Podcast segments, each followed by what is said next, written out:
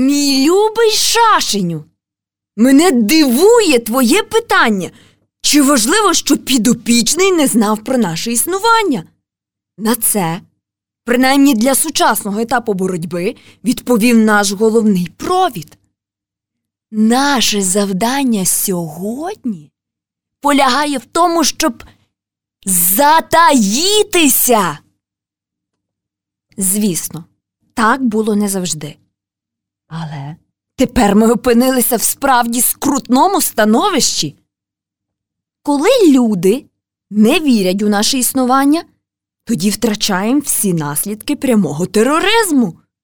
Ну і розуміється, не виховуємо чаклунів.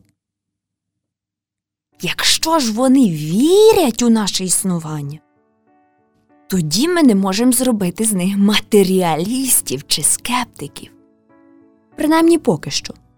Я маю велику надію на те, що в належний час ми зуміємо так розбурхати і зміфологізувати їхню науку, що віра в нас, хоч ми її так не називаємо, заповзе в людську свідомість, яка в той же час буде закрита для віри у ворога. Корисними для цього можуть виявитись життєва снага, культ сексу і деякі аспекти психоаналізу. Я не думаю, що тобі буде важко тримати свого підопічного в незнанні. Тобі допоможе те, що дияволи сьогодні сприймаються як щось кумедне. Якщо у нього виникне навіть легка підозра щодо твого існування, зроби так, щоб в його уяві виникла істота в червоному трико.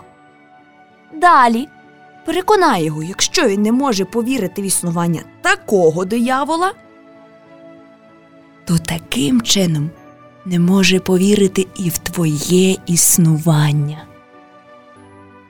Я не забув своєї обіцянки спинитись на питанні про те, чи ми повинні робити з підопічного ремного патріота чи крайнього пацифіста. Всі крайнощі, за винятком палкої відданості ворогові, треба підживляти. Не завжди ясна річ. Але за сьогоднішніх обставин це робити треба. Бувають епохи мляві самовдоволень. Їх треба заколисати так, щоб вони зовсім заснули. Але бувають епохи неврівноважені й напружені, до яких належить і сучасна. Ці епохи можуть породити розбрат і чвари, і наше завдання полягає в тому, щоб їх розпалювати. Візьмімо перший ліпший невеличкий гурток, члени якого об'єднані якимись спільними інтересами. В гуртку розвивається оранжерейна атмосфера взаємозахоплення тоді, як до зовнішнього світу безсоромно культивується погорда й ненависть. Бо джерелом натхнення в його діяльності є справа, яку члени гуртка сприймають як ідею об'єктивну й безсторонню. Це справедливо навіть тоді, коли мала група існує спершу для цілей ворога.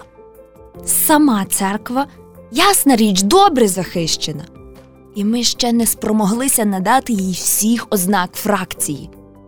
Але фракції, які є її частиною, показують пречудові наслідки. Знаєте, як то є в селах? Діти кажуть батькам Мама, мама, чия то корова пішла, православна чи католицька? Якщо ти змусиш свого підопічного відмовитися від військової служби з релігійних переконань, то він автоматично опиниться у якомусь такому непопулярному, галасливому маленькому товаристві. І наслідки цього, я майже впевнений, будуть добрі. Майже впевнений. Чи були в твого підопічного поважні сумніви щодо законності участі у справедливій війні до того, як почалась теперішня. Чи твій підопічний хоробра людина? Чи впевнений він, перебуваючи в стані найбільшої чесності? Жодна людина не перебуває в стані найбільшої чесності, що його діями керує лише бажання служити ворогові. Якщо він саме така людина, то його пацифізм не принесе нам багато користі. В такій ситуації краще спробуй викликати в нього безладну емоційну кризу, яка призведе його до патріотизму. Цей спосіб часто приносить нам успіх. Але якщо він така людина, як думаю я, то спробуємо удатися до пацифізму. Якою би не була його позиція, твоє завдання залишається незмінним змусити його сприймати патріотизм, пацифізм, фемінізм як частину своєї релігії. Відтак, треба змусити його за допомогою духу фанатизму розглядати цю частину як найважливішу у своїй релігії. Далі спокійно і поступово наштовхує його на думку, що релігія це просто частина справи, в якій християнство цінне тим, що дає чудові докази на користь пацифізму чи патріотизму. Позиція, яку тобі слід обстоювати, полягає в тому, що світські справи мають стати на першому місці.